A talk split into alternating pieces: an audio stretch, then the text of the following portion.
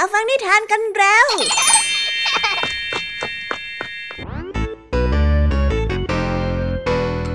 สวีดัสสวัสดีน้องๆชาวรายการคิสอาวทุกๆคนนะคะ วันนี้พี่แยมมี่กับผองเพื่อน ก็ได้เตรียมนิทานสนุกๆมาเล่าให้กับน้องๆได้ฟัง เพื่อเปิดจินตนาการ แล้วก็ตะลุยไปกับโลกแห่งนิทานนั่นเอง น้องๆอยากจะรู้กันแล้วหรือยังคะ ว่าวันนี้พี่แยมมี่และผองเพื่อนได้เตรียมนิทานเรื่องอะไรมาฝากน้องๆกันบ้างเอาละค่ะ เราไปเริ่มต้นกันที่นิทานของคุณครูไหว ซึ่งในวันนี้เสนอนิทานเรื่อง ไม่แย่เสมอไปมาฝากกัน ส่วนเรื่องราวของนิทานเรื่องนี้จะเป็นอย่างไร น้องๆต้องไปรอติดตามรับฟังกันในช่วงคุณครูไหวใจดีของพวกเรากันได้เลยนะคะพี่แยมมี่ในวันนี้ขาบอกเลยค่ะว่าไม่ยอมน้อยหน้าคุณครูไหวเพราะว่าวันนี้พี่แยมมี่ได้เตรียมนิทานทั้งสามเรื่องสามรสมาฝากน้องๆกันอย่างจุใจกันไปเลย และนิทานเรื่องแรกที่พี่แยมมี่ได้จัดเตรียมมาฝากน้องๆ มีชื่อเรื่องว่า นักกระโดด ต่อกันในนิทานเรื่องที่สองที่มีชื่อเรื่องว่า เรื่องเศร้ากับชาวนา และในนิทานเรื่องที่สามมีชื่อเรื่องว่า แสงดาวอยากเที่ยวส่วนนิทานทั้งสามเรื่องสามรสนี้จะสนุกสนานสู้คุณครูไหวเหมือนกับที่พี่ยามีบอกได้หรือเปล่านั้น น้องๆต้องไปรอติดตามรับฟังกันในช่วงพี่ยามีเล่าให้ฟังกันนะคะ นิทานสุภาษิตในวันนี้เจ้าจ้อยกับหนูแก้วมีปากเสียงกันจนถึงขั้นต้องวางพนัน นั่นทำให้หนูแก้วต้องพยายามใช้วิธีที่ทำให้เจ้าจ้อยนั้นไม่เห็นด้วยแถบเจ้าจ้อยยังยกสำนวนว่านกรู้มาบ่นหนูแก้วอีกด้วย แต่ว่าเอ๊สำนวนคำว่านกรู้ที่ว่านี้จะมีความหมายว่าอย่างไรกันนะ ถ้าน้องๆอยากจะรู้กันแล้ว ต้องไปรอติดตามรับฟังพร้อมๆ กันในช่วงนิทานสุภาษิตกันได้เลยนะคะ และในวันนี้นะคะพี่เด็กดีได้เตรียมนิทานเรื่อง ราชาแห่งฉลามมาฝากกันค่ะ ส่วนเรื่องราวของนิทานเรื่องนี้จะเป็นอย่างไร จะสนุกสนานมากแค่ไหน น้องๆ ห้ามพลาดเด็ดขาดเลยนะคะ ในช่วงท้ายรายการกับพี่เด็กดีของเราค่ะ โอ้โห เป็นยังไงกันบ้างล่ะคะ แค่ได้ยินแค่ชื่อเรื่องนิทานก็น่าสนุกแล้วใช่ไหมล่ะคะเด็กๆ พี่ยามีก็ตื่นเต้นอยากจะฟังนิทานที่น้องๆ รอฟังอยู่ไม่ไหวแล้วล่ะค่ะ งั้นเอาเป็นว่าเราไปฟังนิทานทั้งหมดเลยดีกว่าไหมคะ งั้นถ้าน้องๆพร้อมกันแล้ว เราไปพร้อมกันเลยดีกว่านะคะสามสองหนึ่งไปกันเลย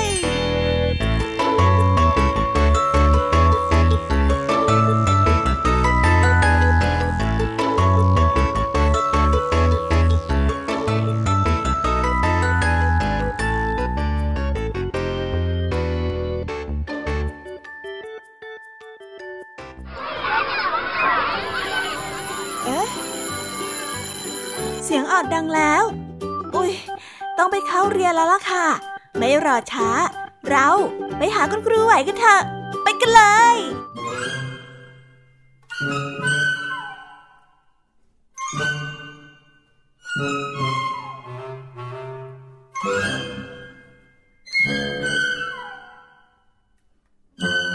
วัส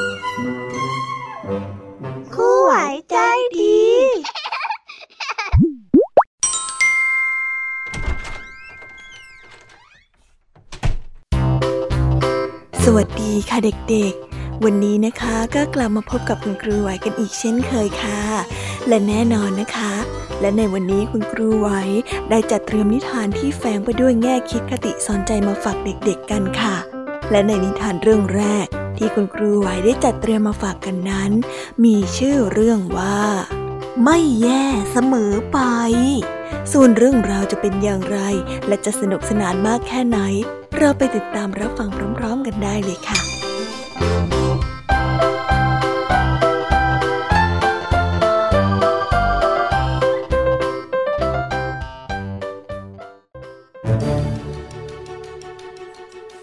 ละครั้งหนึ่งนานมาแล้ว ได้มีพระราชาองค์หนึ่ง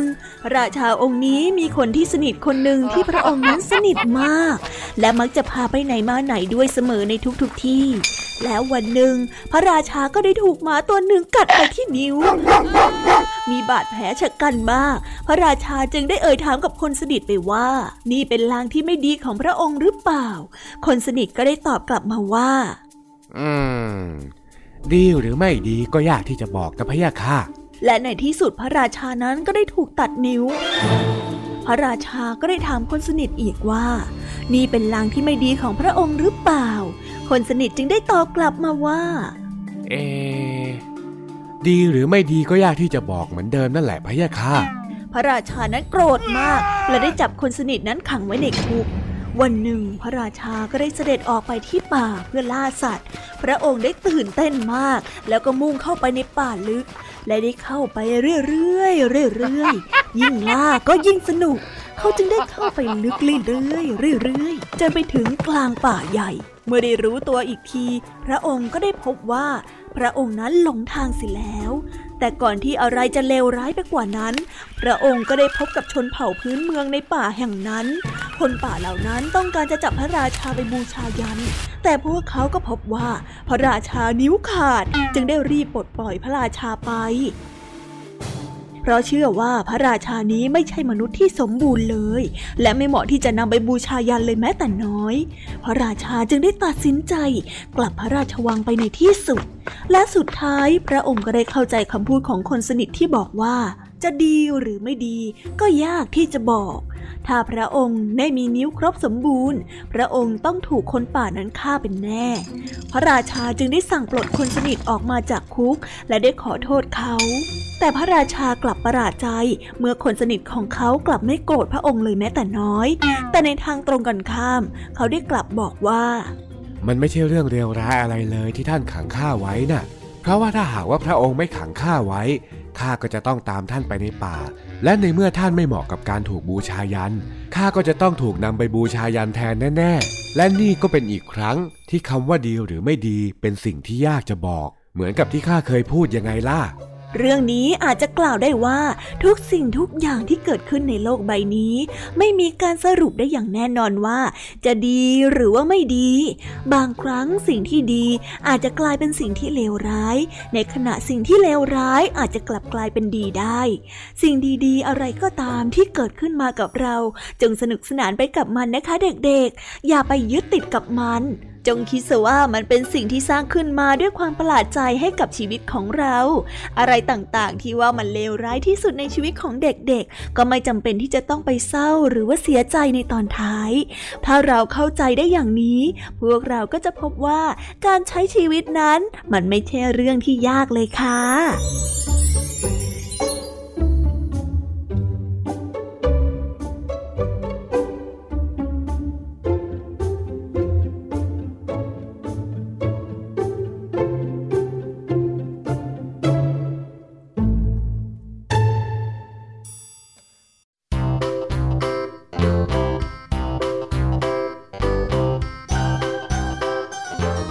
แล้วก็จบกันไปเป็นที่เรียบร้อยแล้วนะคะสำหรับนิทานของคุณครูไหว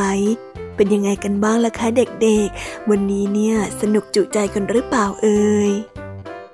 มีเด็กๆหลายคนเลยนะคะที่ยังไม่จุใจกัน งั้นเราไปต่อกันในนิทานช่วงต่อไปกันเลยดีกว่าไหมคะเอาละค่ะ งั้นเราไปต่อกันในนิทานช่วงต่อไปกับช่วงพี่ยามีเล่าให้ฟังกันเลยนะคะ แต่สำหรับตอนนี้เนี่ย เวลาของคุณครูไหวก็ได้หมดลงไปแล้ว งั้นครูไหวต้องขอตัวลากันไปก่อนแล้วนะคะ สวัสดีค่ะ บ๊ายบาย และพบกันใหม่นะคะเด็กๆ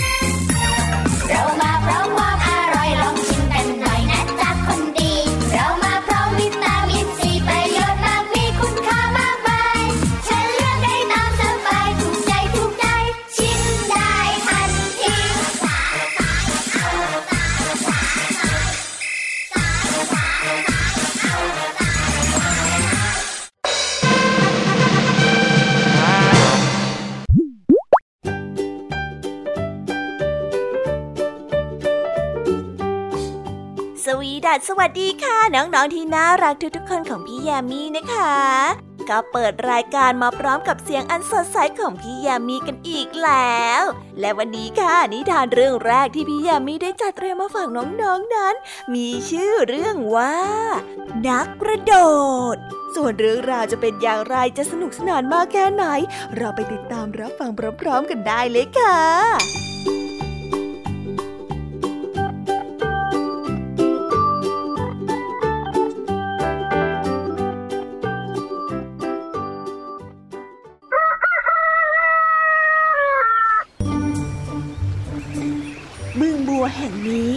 สถานที่กบชอบมารวมตัวกัน เพื่อที่จะกระโดดเล่นตามใบบัวที่มีอยู่ทั่วบึงขณะที่กบทุกตัวนั้นกำลังสนุกสนานอยู่กับการกระโดดไปกระโดดมา คล้ายกำลังเต้นระบำอยู่บนผิวน้ำกับมีกบตัวหนึ่งมักจะตัวเปียกปอนไปด้วยน้ำอย่างกบงาซึ่งมันมักจะกระโดดพลาดและตกลงในน้ำเสมอ เพราะว่าเขานั้นเป็นกบพิเศษที่มีขาข้างหนึ่งสั้นกว่าขาอีกข้างหนึ่ง ทำให้เขาไม่สามารถทรงตัว หรือบังคับทิศทางการกระโดดได้ดังใจเหมือนกบตัวอื่นซ่าเสียงน้ำนั้นกระจายไปทั่วบริเวณกบงา ใช่ กบงานั้นกระโดดพลาดอีกแล้ว แต่กบงาไม่ยอมแพ้ เขาเชื่อว่า ถ้าเขานั้นฝึกฝนทุกๆวัน เขาจะกลายเป็นกบที่กระโดดน้ำได้คล่องแคล่ว ไม่แพ้กับกบตัวอื่นเช่นกัน ดังนั้นคืนหลังจากที่เพื่อนๆเข้านอนแล้ว กบงาก็เป็นกบตัวเดียวที่กำลังฝึกฝนการกระโดดอยู่ที่บึงเขามักจะมาปรึกษากับผู้เฒ่ากบ เพื่อเรียนรู้เทคนิคการกระโดดใหม่ๆ ที่เขานั้นอาจจะยังไม่รู้ เขามักจะปลีกตัวออกไปอ่านบันทึกเรื่องราวของกบบรรพบุรุษที่กระโดดน้ำเก่งๆ เพื่อเรียนรู้วิธีการของเขา เขามักจะคิดค้นท่ากระโดดใหม่ๆ เพื่อที่จะหาท่ากระโดดที่ทำให้ท่ากระโดดนั้นสวยงามที่สุดซ่าเสียงกบงาได้กระโดดพลาดอีกแล้ว แต่เขาก็ไม่ยอมแพ้ ลองใหม่อีกครั้ง เป็นเวลาถึงสามเดือน ที่กบงาเอาแต่ฝึกซ้อมการกระโดดอยู่อย่างนั้น ในที่สุดวันหนึ่ง กบงาก็สามารถกระโดดข้ามใบบัวได้อย่างอิสระ และเมื่อเขาคิดค้นท่ากระโดดเฉพาะตนเองขึ้นมาได้ การที่ขาของเขาสั้นและยาวไม่เท่ากันก็ไม่ใช่ปัญหาเฉพาะของเขา เขานั้นมีความพยายามเป็นเครื่องมือในการกระโดด เพื่อนๆกบที่เห็นต่างปรบมือชื่นชมความเก่งกาจของกบงาและยกย่องให้เขาเป็นกบนักกระโดดประจำบึงบัวแห่งนี้ตลอดไป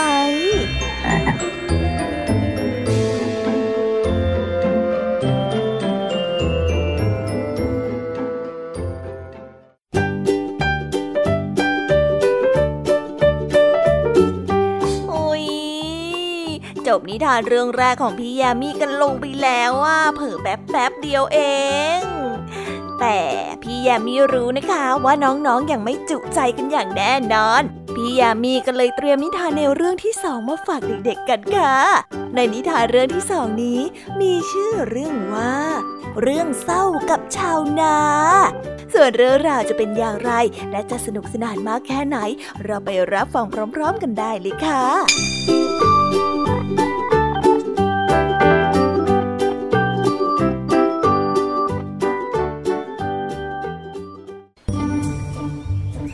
บ้านหลังหนึ่ง เป็นบ้านสองชั้นซึ่งทำด้วยไม้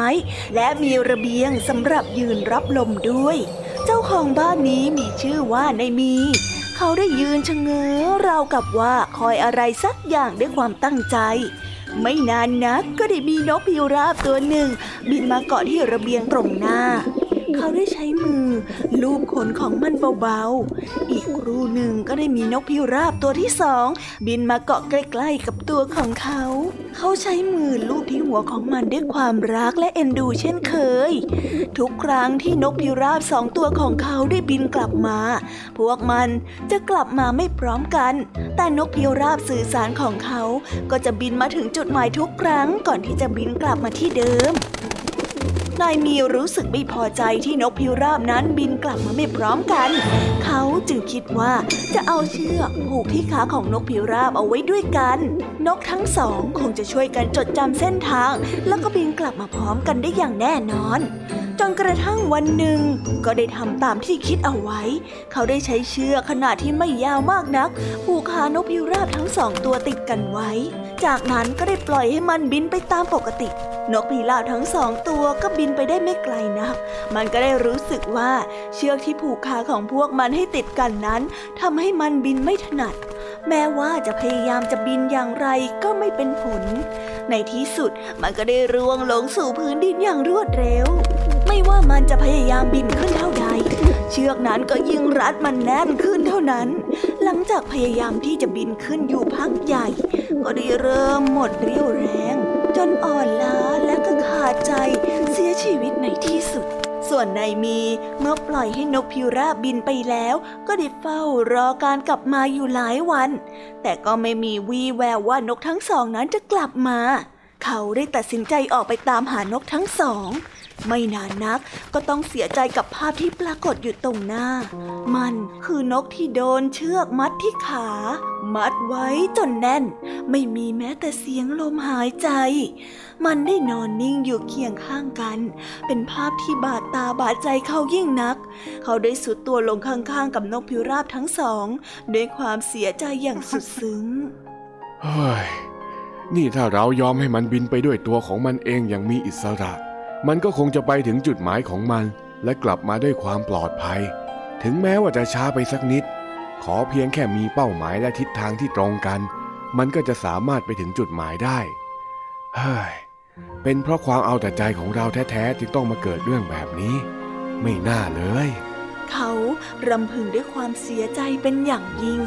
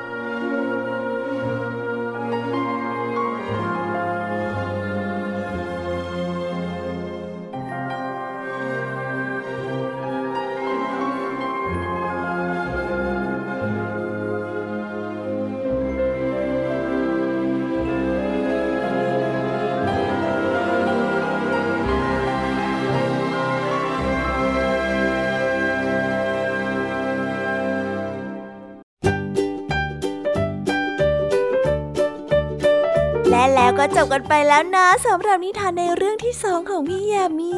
เป็นไงกันบ้างคะน้องๆ สนุกจุใจกันแล้วหรือยังเอ่ยฮะอะไรนะคะ ยังไม่จุใจกันหรอ ไม่เป็นไรค่ะน้องๆ พี่ยามีเนี่ยได้เตรียมนิทานในเรื่องที่สามมารอน้องๆอยู่แล้วงั้นเราไปติดตามรับฟังกันในนิทานเรื่องที่สามกันต่อเลยดีไหมคะ ในนิทานเรื่องที่สามที่พี่ยามีได้จัดเตรียมมาฝากเด็กๆกันนั้น มีชื่อเรื่องว่า แสงดาวอยากเที่ยว ส่วนเรื่องราวจะเป็นอย่างไรจะสนุกสนานมากแค่ไหน เราไปรับฟังกันในนิทานเรื่องนี้พร้อมๆกันเลยค่ะ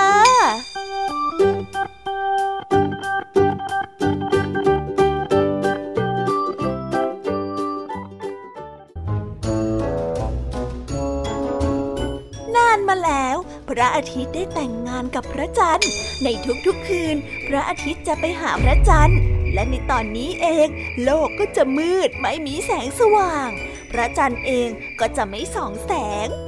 มา พระจันทร์ก็ค่อยๆโตขึ้น โตขึ้น และแล้วพระจันทร์ก็ให้กำเนิดบุตร คือดวงดาวทั้งหลายบนท้องฟ้า บนสวรรค์นั้นมีแต่แสงสว่างสวัย ไม่มีเวลากลางคืน ไม่มีใครนอน ทุกคนอยู่กันอย่างมีความสุข บนสวรรค์นั้นมีพื้นดิน และมีการทำนากันด้วย เมื่อพวกเราได้ยินเสียงฟ้าร้อง นั่นก็คือเวลาที่ชาวสวรรค์กำลังไถนา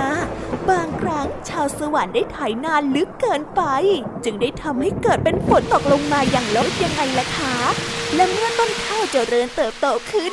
รากของต้นข้าวก็จะแทงทะลุลงพื้นสวรรค์ลงมา ก็ทำให้เรานั้นมองเห็นเหมือนเป็นดวงดาว เพราะแสงสว่างบนสวรรค์นั้นเล็ดลอดลงมานั่นเอง สูงขึ้นไปบนสวรรค์ หมู่ดาวได้มองลงมาเห็นดาวบนพื้นน้ำทะเล และก็ไม่รู้ว่านั่นคือเงาของตนเอง ดาวบางดวงนั้นโง่เขลานัก จึงได้นึกรักดวงดาวในทะเล ก็ได้ตกลงมาและได้ถึงแก่ คนที่อยู่บนโลกมนุษย์ก็ได้แลเห็น ก็พากันร้องว่า นั่นคือดาวตก แต่ถ้าดาวดวงไหนไม่ได้เขา และอยากที่จะลงมาเที่ยวโลกมนุษย์ ก็จะพากันไปขออนุญาตพระจันทร์ผู้ที่เป็นแม่ และถ้าหล่อนอารมณ์ดีก็จะยอมให้ลงมาชั่วคราว ถ้าเป็นเช่นนี้บนสวรรค์ก็จะไม่ขาดดวงดาว ไม่มีดาวตก แต่เราก็จะเห็นดวงดาวที่เขาตกลงมาบ่อยๆนั่นเอง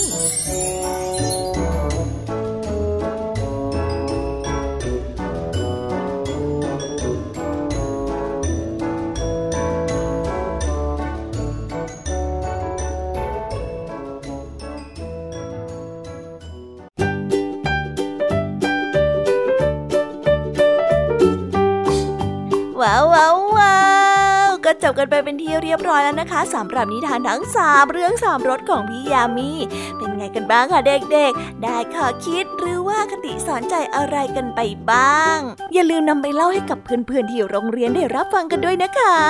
แต่สำหรับตอนนี้เนี่ยเวลาของช่วงพี่ยามีเล่าให้ฟังก็หมดลงไปแล้วล่ะค่ะ พี่ยามีก็ต้องขอส่งต่อน้องๆ ให้ไปพบกับลุงทองดีแล้วก็เจ้าจ้อยในช่วงต่อไปกันเลย เพราะว่าตอนนี้เนี่ยลุงทองดีกับเจ้าจ้อยอะบอกว่าให้ส่งน้องๆมาในช่วงต่อไปเร็ว อยากจะเล่านิทานจะแย่แล้วเอาละค่ะงั้นพี่ยามีต้องขอตัวลากันไปก่อนแล้วนะคะเดี๋ยวกลับมาพบกันใหม่บ๊ายบาย ไปหาลุงทองดีกับเจ้าจอยกันเลยค่ะ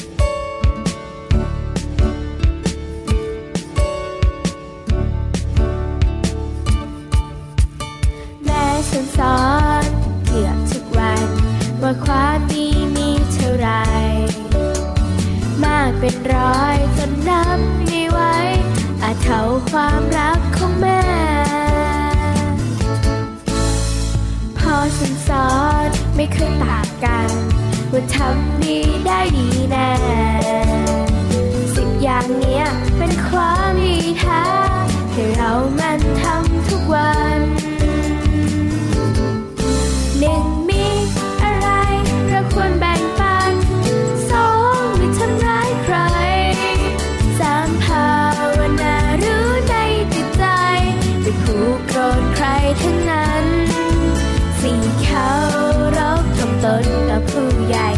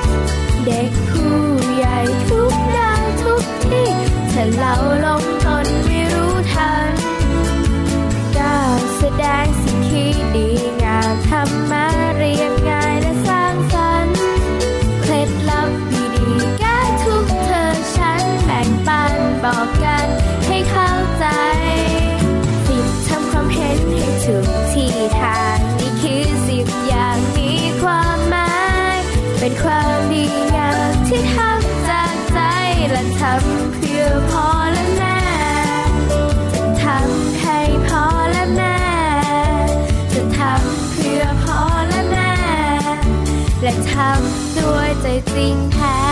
This is Thai PBS Podcast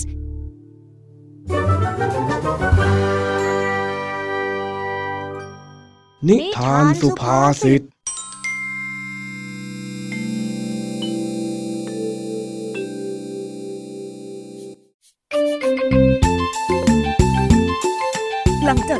พลได้มอบหมายงานให้นักเรียนจับคู่กันออกไปหาดอกไม้ที่สวยที่สุด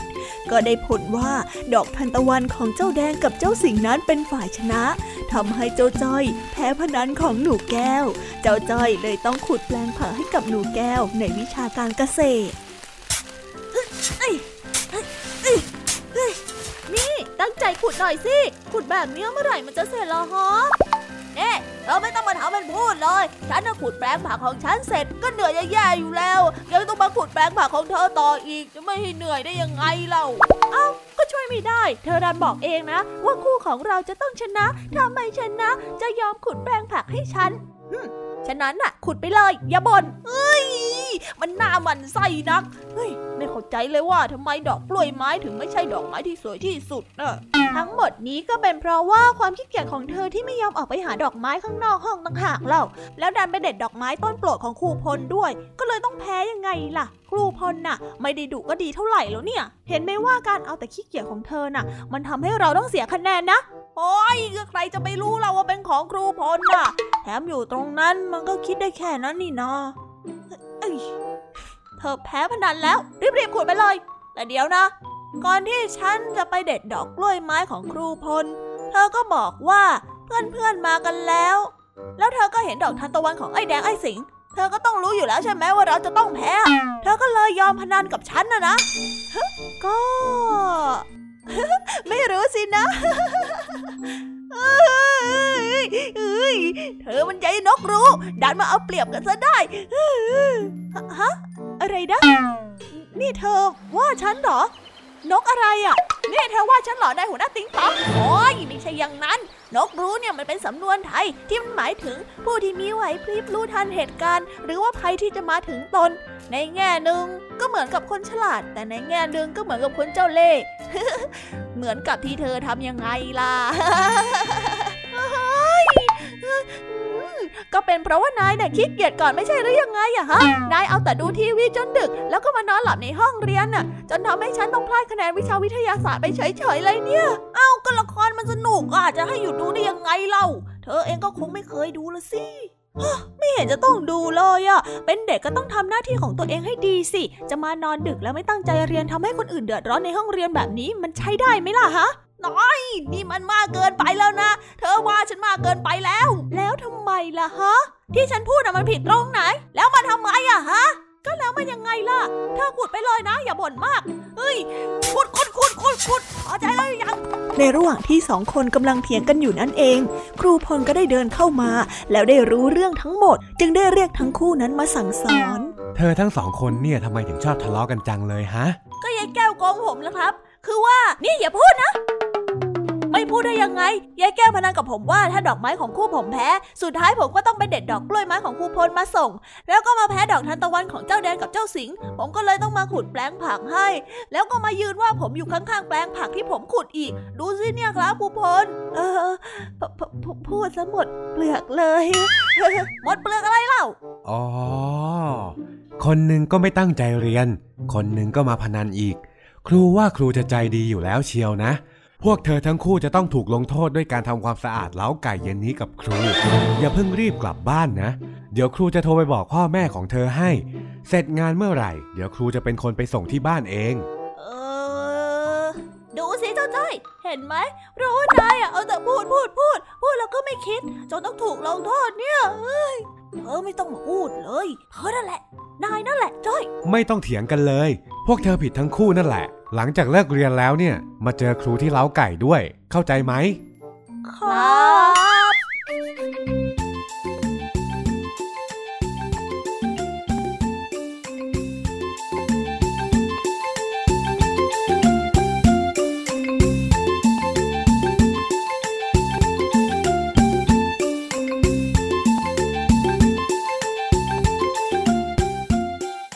ไปแล้วนะคะสำหรับนิทานสุภาษิตสนุกสนุกจากลุงทองดี แล้วก็เจ้าจอยจอบปัญหาของเรา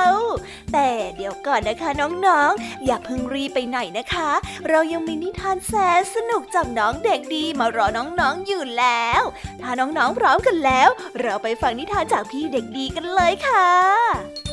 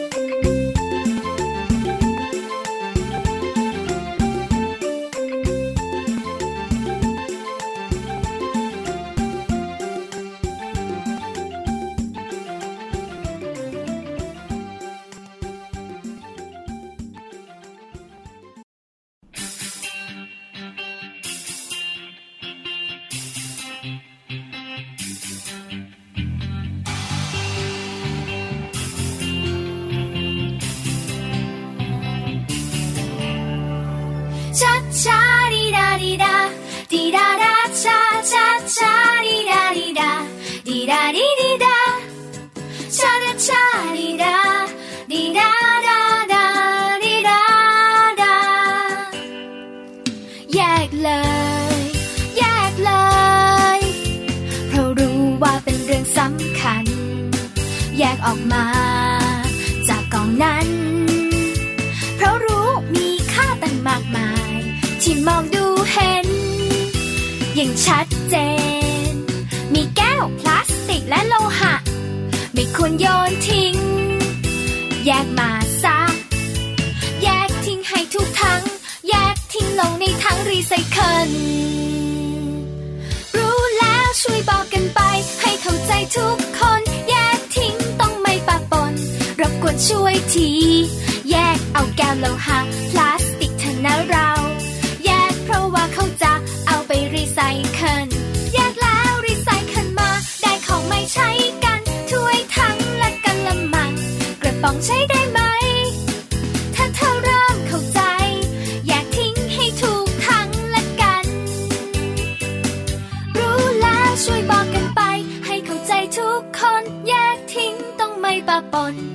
วนช่วยที แยกเอาแก้วโลหะ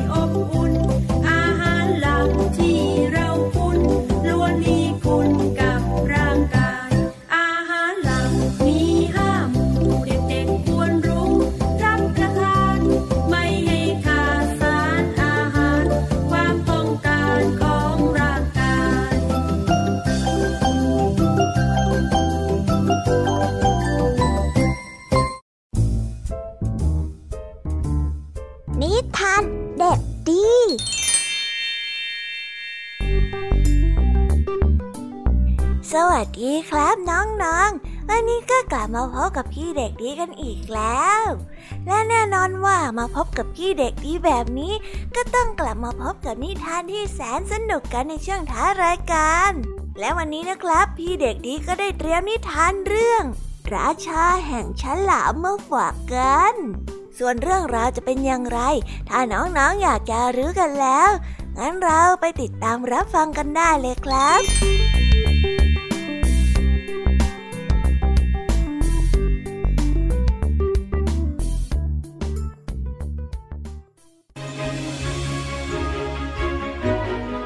ครั้งหนึ่ง ราชาฉลามได้หลงรักหญิงสาวคนหนึ่งบนเกาะฮาวาย จึงได้แปลงกายเป็นชายหนุ่มรูปร่างสง่างามสวมเสื้อคลุมหนังปลาฉลาม และก็ได้เข้าไปตามหาหญิงสาวในหมู่บ้าน และได้ขอเธอแต่งงาน ทั้งคู่นั้นได้ปลูกบ้านใกล้กับน้ำตก ราชาฉลามมักจะดำน้ำและหายไปนานๆทุกวัน จนกระทั่งวันหนึ่ง เมื่อภรรยาตั้งท้อง ราชาฉลามก็ได้บอกความจริงทุกอย่างกับเธอ นี่น้อง พี่ได้สร้างสถานที่ลับสำหรับลูกชายของเราเอาไว้ที่ใต้น้ำตก และเมื่อลูกของเราเกิดมา พี่ขอฝากให้เจ้า สั่งให้ลูกของเราสวมเสื้อคลุมหนังฉลามไว้ตลอดเวลานะ มันจะทำให้ลูกของเราปลอดภัยนะ่ะ อย่าลืมนะ ราชาฉลามได้พูด แล้วราชาฉลามก็กระโจนลงไป แล้วก็กลับไปปกครองเพื่อนพ้องตามเดิม ต่อมาภรรยาได้คลอดลูกชาย และตั้งชื่อว่า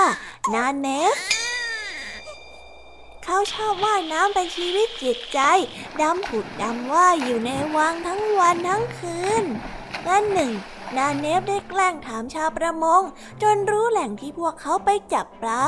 นาเนฟได้แอบเตือนพวกปลาให้รู้ตัวและหนีไปก่อนทำให้ชาวประมงจับปลาได้น้อยลงจนผิดสังเกต เมื่อเป็นอย่างนี้อยู่บ่อยครั้ง ชาวบ้านก็เริ่มอดอยากหัวหน้าหมู่บ้านจึงได้ประกาศกับทุกคนออกไปว่า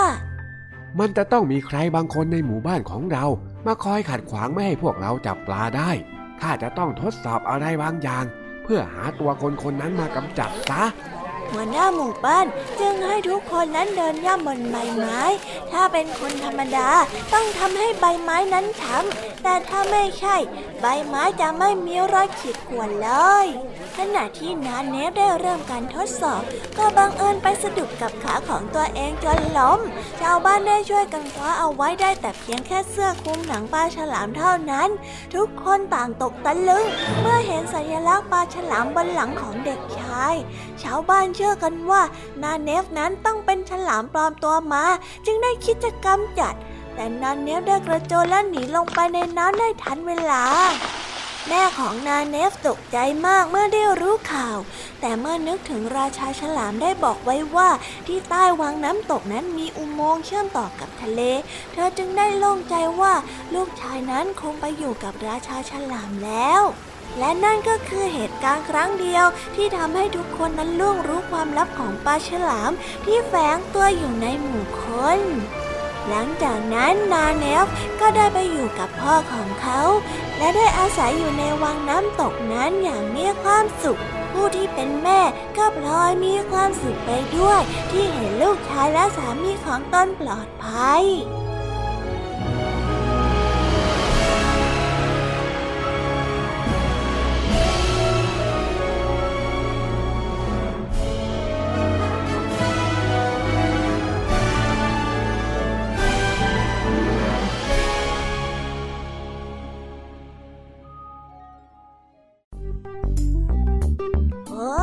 แล้วก็จบกันไปเป็นที่เรียบร้อยแล้วนะครับสำหรับนิทานของพี่เด็กดีในวันนี้ เป็นยังไงกันบ้างล่ะครับน้องๆ สนุกกันหรือเปล่าเอ่ยถ้าน้องๆสนุกกันแบบนี้ เอาไว้วันหลังพี่เด็กดีจะจัดเตรียมนิทานที่แสนสนุกแบบนี้มาฝากกันอีกนะครับ แต่สำหรับวันนี้เวลาของพี่เด็กดีก็หมดลงไปแล้ว พี่เด็กดีก็ต้องขอตัวลาน้องๆกันไปก่อน แล้วพบกันใหม่นะครับ สวัสดีครับ บายบาย เป็นเด็กดีของคุณพ่อคุณแม่นะครับ「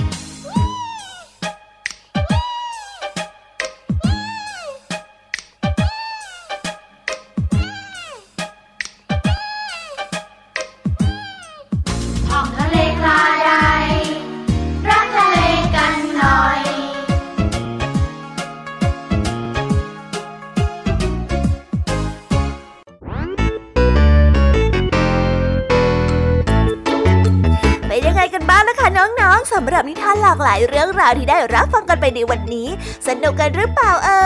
ย หลากหลายเรื่องราวที่ได้นำมาเนี่ย บางเรื่องก็ให้ข้อคิดสะกิดใจ